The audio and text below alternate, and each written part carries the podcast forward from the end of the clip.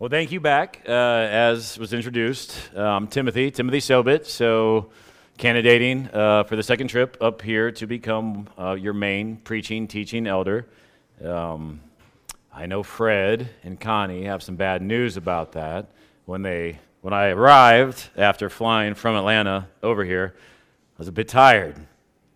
And Fred kindly just took me around his house, his backyard, let me take some photos, took me upstairs into the apartment where I'm staying, where I guess multiple pastors and probably a bunch of you have too. And so as he was about to go out of the garage to Jordan and his family, he's like, all right, do you need anything? I'm like, nope, I got it. And I opened up a door and walked right into the closet. And so Fred went out to Jordan and he goes, I hate to say it, but this ain't the one. So... that's blind leading the blind, I guess. I don't know. But bit more refreshed today. Anyway, it is glad to be back. I think this trip, we really wanted to give you an opportunity to be able to meet me on, or get to ask me questions. I mean, there's a lot, you want to know about the guy who may come as your main preaching, teaching elder and serve you. And his family, so we wanted to have those connection points that the elders, I think, have done well to make happen. And like they said, there's that one tonight. So please don't hold back any questions. I want to answer anything that you have, theological, political, whatever it may be. I've been a pastor 7-8 years, so I can take it. And I want you to get to know me. I think one of the things I really wanted you to get to know about me was two certain things is I do take the gospel and I take ministry very, very serious. And then on the other note, I don't take myself very seriously, and I try to keep those two things a priority. So that's just a little bit about me, and if you have any other questions, please feel free to ask, and please make it tonight. All questions are welcome. The text for today is 2 Corinthians 5, 17 through 21.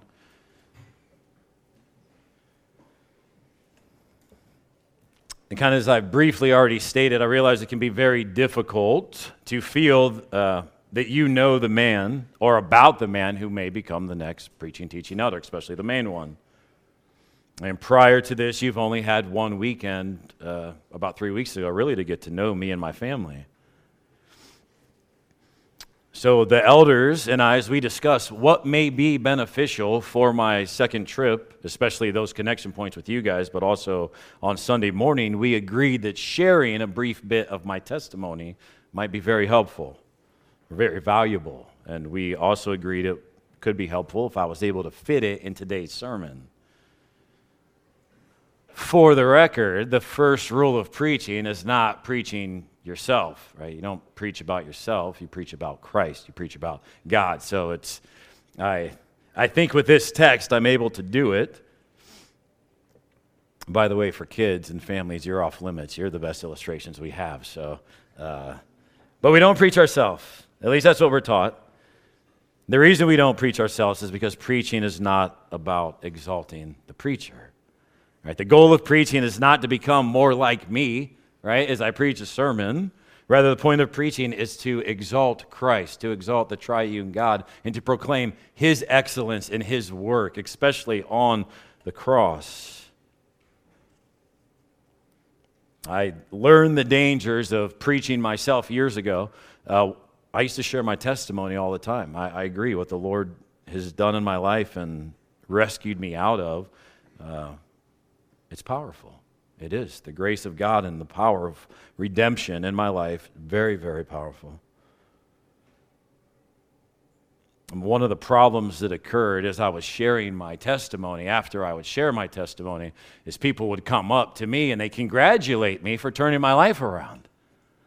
And I was like, I just spent a half hour explaining I couldn't turn my life around, and you're coming up to shake my hand and say, good job, buddy. You missed the entire point of my testimony.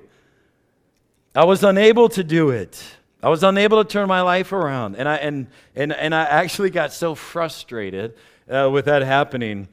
Anytime I shared my testimony, I would always prime it with, now, by the end of my testimony, if you think that I'm the one that turned my life around, you missed the entire point of my testimony. So if at the end of this sermon and testimony you think that I turned my life around, not only did you miss the entire point of the testimony, you actually would miss the entire point of the text today in 2 Corinthians 5, 17 through 21.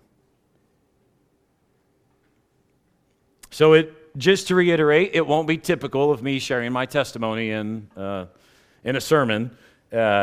Just today will be a little bit different as I incorporate my testimony and call to ministry, because my testimony, like your testimony, is a demonstration of God's power and the validation of His Word, that it is true.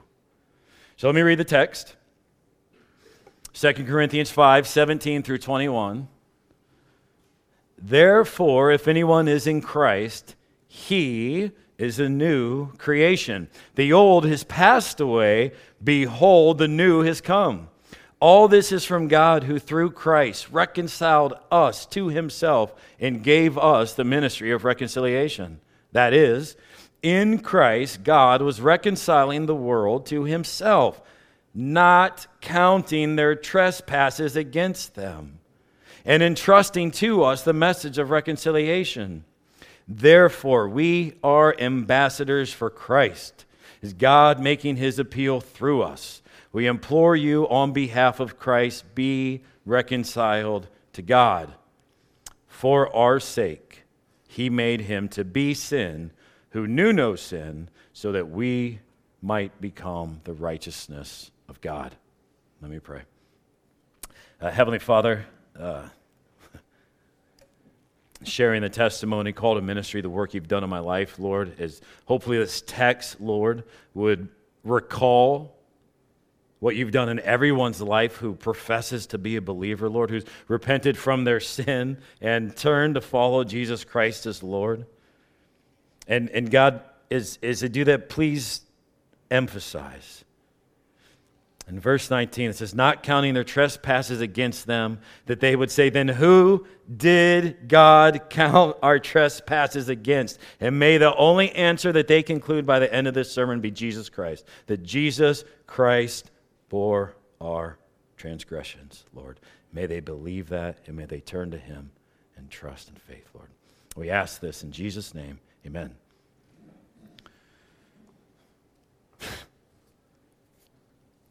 Point one is just verse 17. I literally just wrote verse 17 for the point. Therefore, if anyone is in Christ, he is a new creation. The old has passed away. Behold, the new has come. Now, the Apostle Paul wrote this letter to Corinth. He begins by saying, anyone in Christ. But I want to start earlier than that. So if Paul wrote prior to being in Christ, prior to being in Christ, we had no desire for God. We didn't love God. We had no desire to obey God.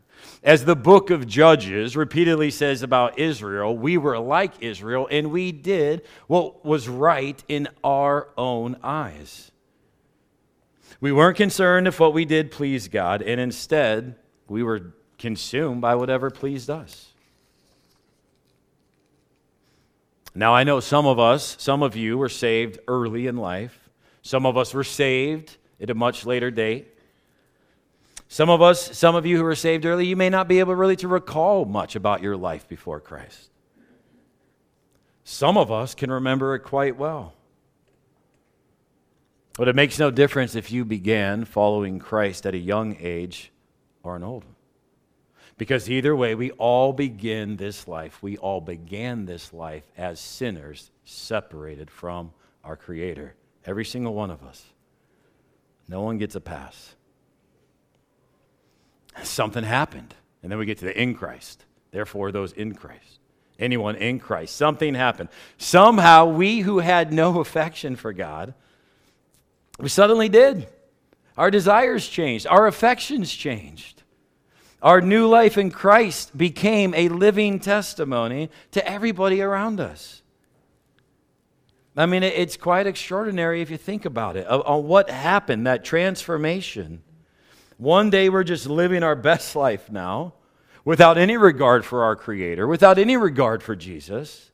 And then suddenly everything we've ever desired before before God, before Jesus, just completely loses its luster. We no longer want it. What we once regarded as pleasure, now we regard as sin. And it convicts us of sin. The things we never thought we could give up are now the things we never want to touch again. And then even more so, what we never dreamed about longing for now become our greatest desires and priorities. I mean, think about it. To an outside world of unbelievers, it's got to sound kind of weird that we're singing about a slaughtered lamb and his blood that forgives our sins. But now once we're saved, we're like, heck yeah. The blood of Jesus Christ is what forgives sins. We sing about the lamb. Maybe I shouldn't have used H-E-C-K. Sorry about that.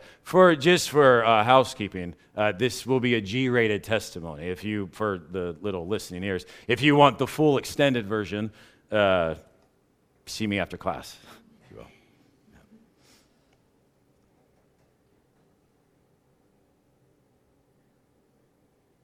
All of a sudden, one day, we had no love for God, and then boom.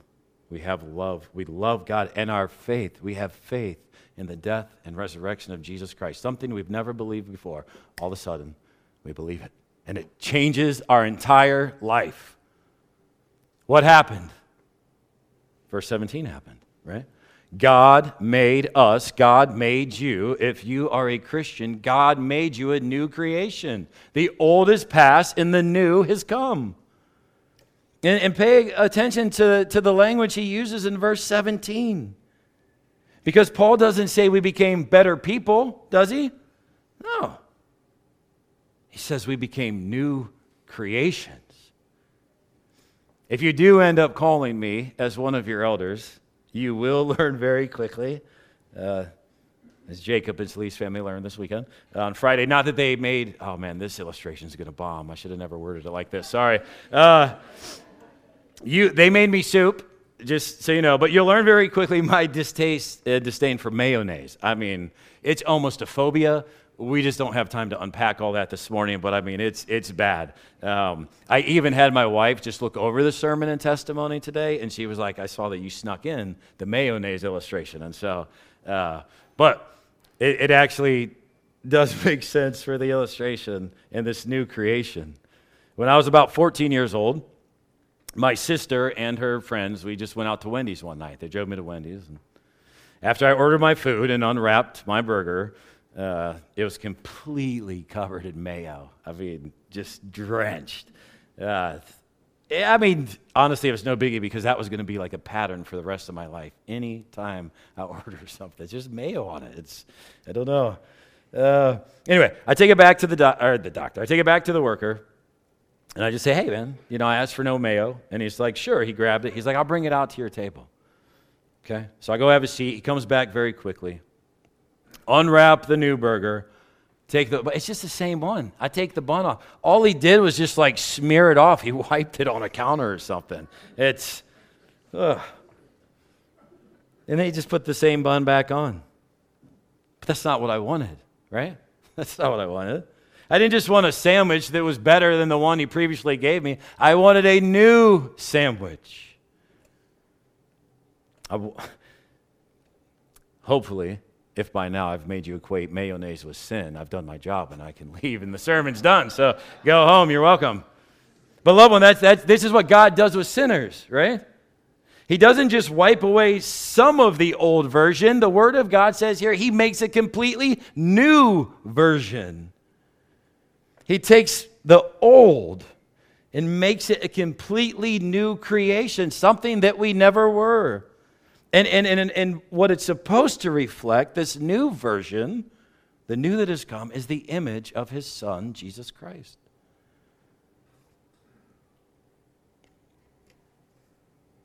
Proposes a question, though.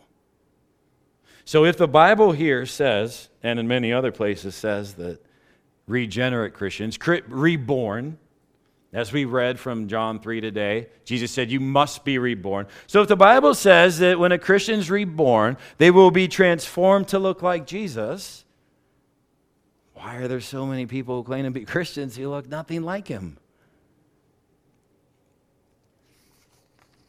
That's where my testimony begins. Because for many years, I was a nominal Christian. In fact, up until 2010, I was a nominal Christian, which means I was a Christian by name only.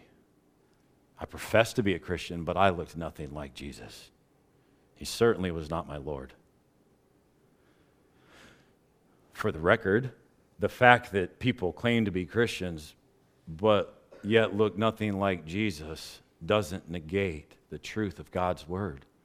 It just negates their testimony. So here's mine.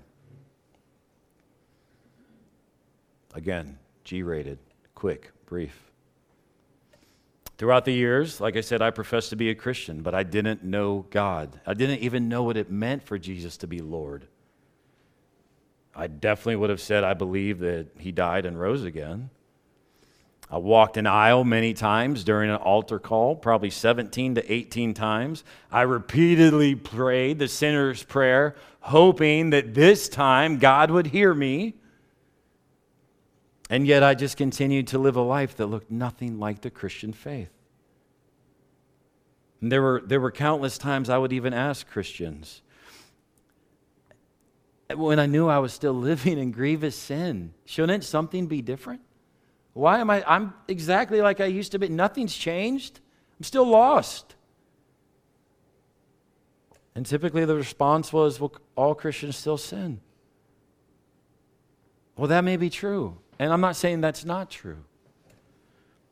But here in verse 17, the Apostle Paul says, the Word of God says, if you're in Christ, you're a new creation, and the old has passed and the new has come. As one of my favorite preachers, Alistair Begg, has said, every Christian has a volume 1. That's the old sinful life, right? But they also, or they better have a volume 2. And that's the new creation Paul is talking about.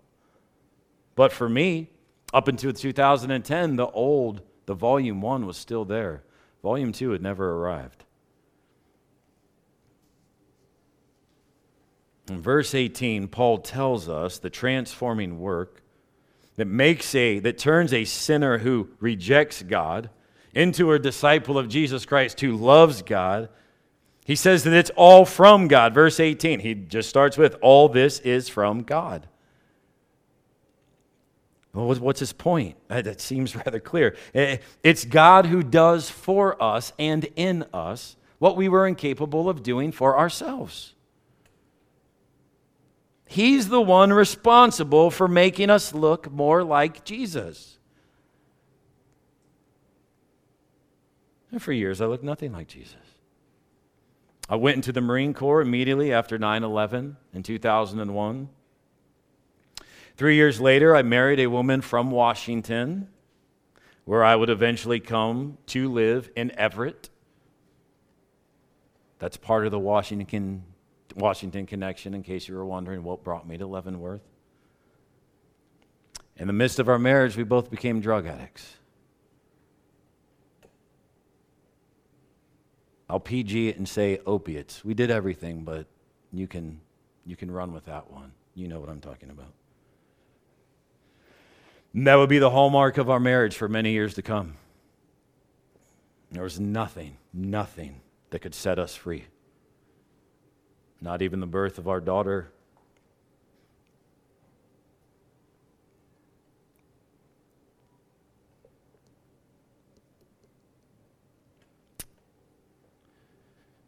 You just don't know when you're going to cry in your testimony. That's what Jordan and I talked about last night.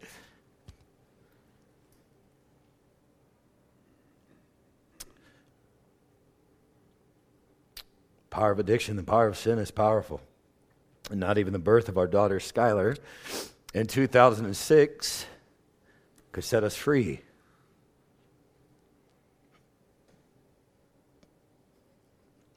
We wanted to change. We didn't want to live the type of life that we were. But we were slaves. We were slaves to our addiction. We were slaves to sin. I was enslaved to sin, to my addiction. And ironically, the substances were the only way I could suppress the man that I had become.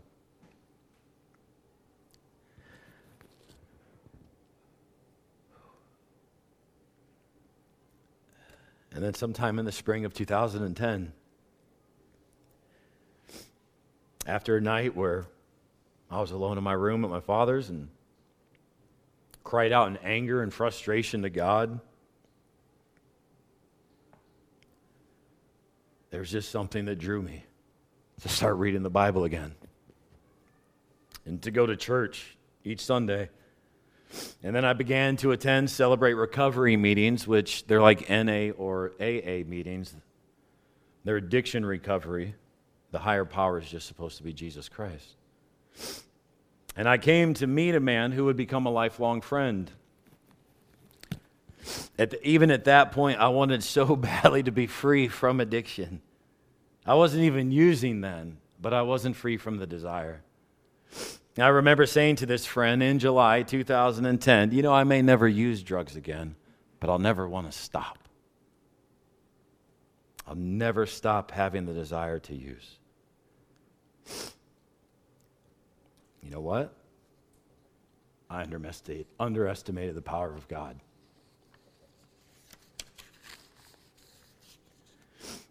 I underestimated, I can't even say that word. Let me take a sip of water.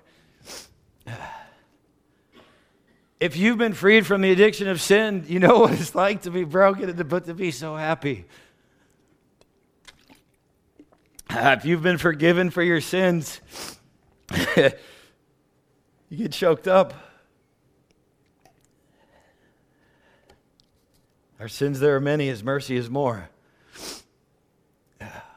Because just after a few days, almost literally after a few days, I had said that to who would become my lifelong friend. That the power of sin and that desire would forever rule my life. The Spirit of God came and convicted me of my sin. And I repented from my sin. I knew that a Christian could not do the things I was doing, especially using substances. I didn't know everything that was going on. I just knew I had to follow Jesus as Lord, and you don't follow Jesus as Lord by being rebellious to Him. For the first time in my life, I didn't just believe that Jesus died on the cross, right? For some sinners, I actually believe that Jesus died for me. There's a difference. I don't know if you know that difference yet.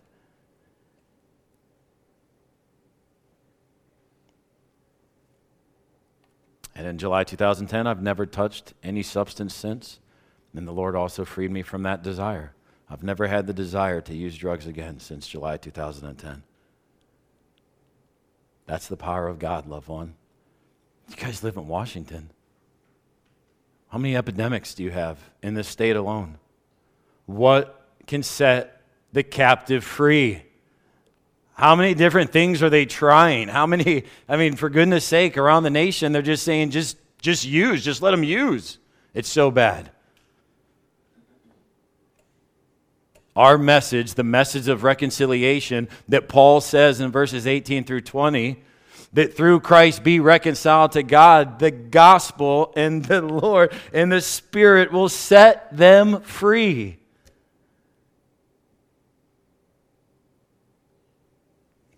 In July, I finally knew what it meant to be free from the power of sin. My life was literally transformed overnight. Not only my actions. That's the thing. I didn't just have a better set of morals. I didn't just become a better person. My desires changed. My affections changed. The things I used to love to do, I no longer wanted to do them.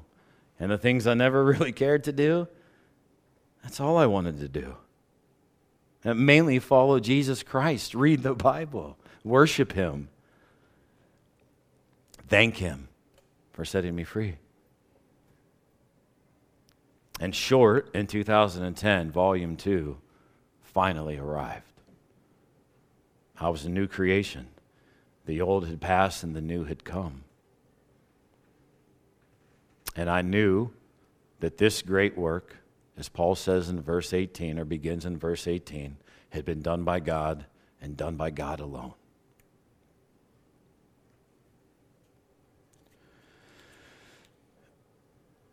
But if you've been a Christian for longer than a day, you know that the Christian faith is not an easy path to walk. And sadly, my wife at the time, now my ex-wife, she wasn't interested in my conversion, and she left me to be with someone else, and eventually ended up divorcing me. I can say that was the hardest trial that I've ever had to face as a Christian, but I can also say with confidence that it was that the Lord used to build my confidence in Him, to strengthen my faith, to mature me as a Christian. And I didn't want to be divorced. I didn't want to be separated from our daughter, Skylar. And for 3 years, I prayed and fasted regularly that God would reconcile us, and He did not. For the first time in my life, the evidence that I was a new creation and had been born again is I never went back to those substances to deal with the pain. I'd never, or even to numb it. Instead, by the grace of God, I trusted the Lord in every situation, no matter what the outcome was going to be. That's faith. That's the Christian faith. We take sides with God in everything. Well, how do you know if it's God's side or not God's side? The Word of God. It's what He's revealed for us to know His will. And I think most of you have met or know the Lord was gracious to eventually give me a wife, a new wife who loves the Lord. We actually met in seminary. I went to the same seminary as David. We didn't know each other at the time. We've had time to talk about you guys, since I applied here. But we went to the same seminary. That's where I met my wife. We just had our 6-year anniversary, September 4th. And we have 2 lovely daughters, Violet and Mary, who you guys have got to meet. And I must mention my firstborn, Skylar, who we do deeply love. She's from my first marriage, and she only lives a few hours away from here. So I've been asking the Lord to bring our family to Washington for over a decade. You're actually the first church that's ever let me candidate.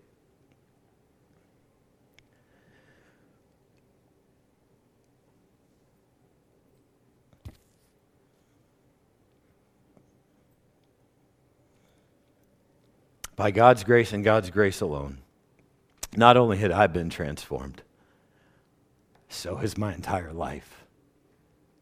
And Jesus says, and I found this to be true, that the Lord was kind to restore the years that the locusts had eaten.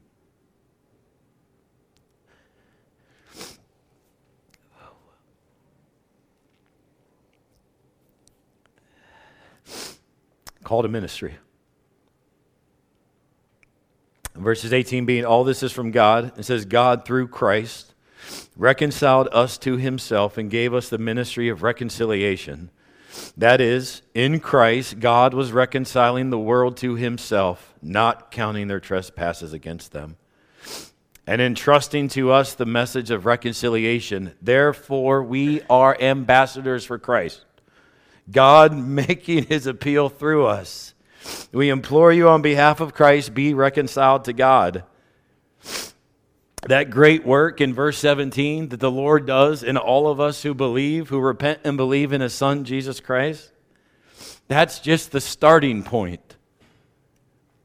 And verses 18 through 20 taught me early on that God was not finished with me. He saved me for a purpose, and that purpose was greater than me. That purpose is greater than any of us. As I stated at the beginning, my testimony, our testimonies are not meant for us to be exalted.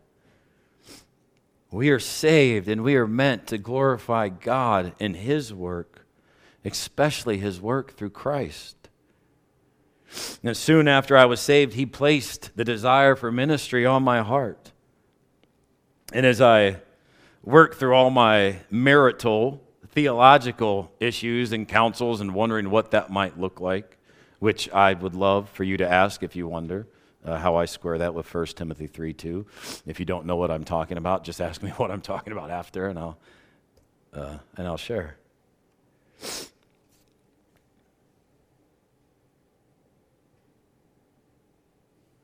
As I walked through that and was walked through that and counseled, there were two main desires that I had for ministry. One was to preach the gospel to the lost, to unbelievers, and one was to shepherd the church of Jesus Christ and the people that he died for, help disciple, help pray with, or pray for, to walk with them through the Word of God,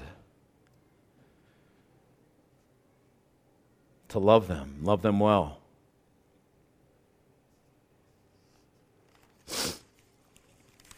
And the verse that he engraved on my heart specifically for ministry was 2 Timothy 4:2, which says, preach the word. That's what I wanted to do.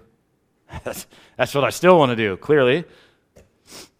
But what I didn't want to do is just invent clever messages or clever sermons or culturally relevant messages, because I believe the Word of God when it said the most relevant message for our culture today is that God forgives sinners through the death of His Son, Jesus Christ. That is the most relevant message, and following behind that, it also in first place, is that what Leavenworth, what's culturally relevant in Leavenworth and in the world today has not changed in over 2,000 years, is that Jesus Christ rose from the dead.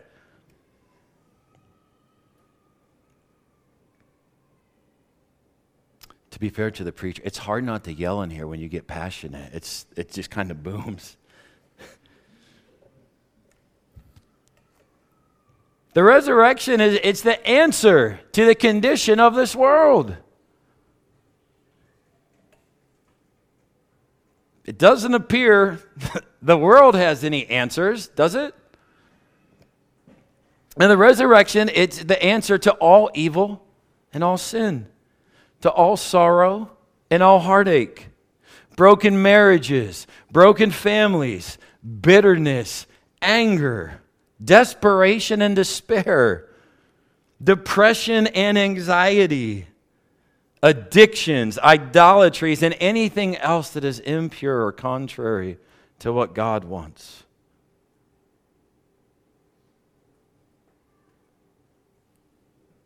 Because when Jesus rose from the dead, and what that means is it means that he defeated the power of sin that enslaves every single one of us, that enslaves every single person in this world.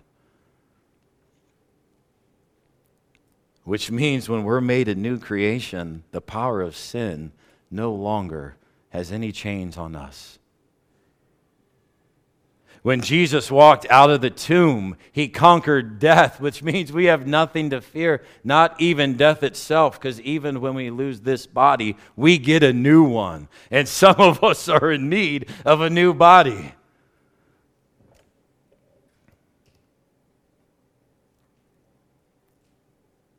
When Christ rose from the grave, he ascended to the throne. The throne of heaven, where 1 Corinthians 15 says, all of his enemies are being made his footstool. And when he returns, every single one of his enemies and sin and death will be defeated for all time. They will no longer exist throughout eternity. Not in the new earth. Not with the new creation.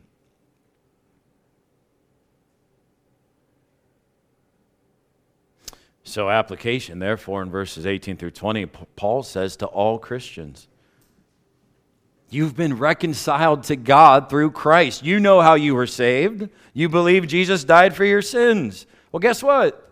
Now you're ambassadors for him. Faith comes by hearing, hearing by the word of Christ. Romans 10:17. How will they hear if no one goes? Well, go. God, they're all outside this room. Paul says we're ambassadors by word and deed. Is God's making his appeal through us. Our life should match up with what we say. And then he says, you've been entrusted with a message to appeal to those who have not yet been reconciled. Well, what's the message? It's simple. Reconcile to God through faith in Christ. Tell them to confess their sins and they will be forgiven. Repent from their sins and follow Christ as Lord. Learn what it means to be a disciple and he will set you free.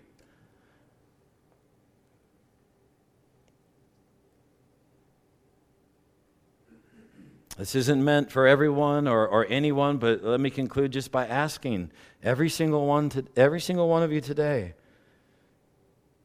Because at times I can believe this too. Is there a sin in your life right now that you think is stronger than the power of God? Sin that you believe it may be too big for him to forgive or too powerful for him to set you free?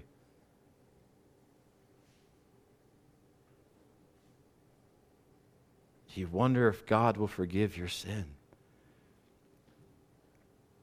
If that's you today, if you're wondering, if you're struggling with sin, whatever it may be, if you're not a believer or you are a believer and still just struggling with sin or just feel held captive by it, listen to verse 21.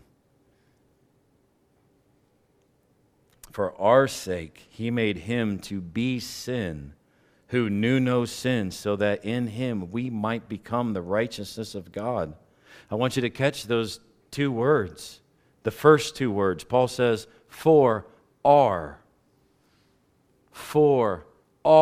sake. The danger of listening to a testimony such as mine is someone may think that we can't relate to one another. It's easy to hear a powerful testimony and to marvel at the amount of grace that person sharing has received. But verse 21 says it doesn't matter if you can relate to my specific sins or not, because verse 21 says that you should be in awe that your sins were forgiven too. You see, we may have different sins. We all have the same testimony. Every single one of us who are Christians, we all have the same testimony, which is we were sinners, unworthy and undeserving of God's forgiveness. We were incapable of doing enough good or being good enough in order for God to accept us. And therefore, in our helplessness, for our sake, he made him who knew no sin to be our sin so that we would become the righteousness of God. And loved ones, when we believe that for the first time, he made us a new creation. And for those who have never believed, once you believe, for your sake, he made Christ sin who was sinless. You will become the righteousness of God, and at that moment, he is going to transform you into a new creation to the glory of the Father, Son, and Holy Spirit. And all of it will be from God. Let us pray.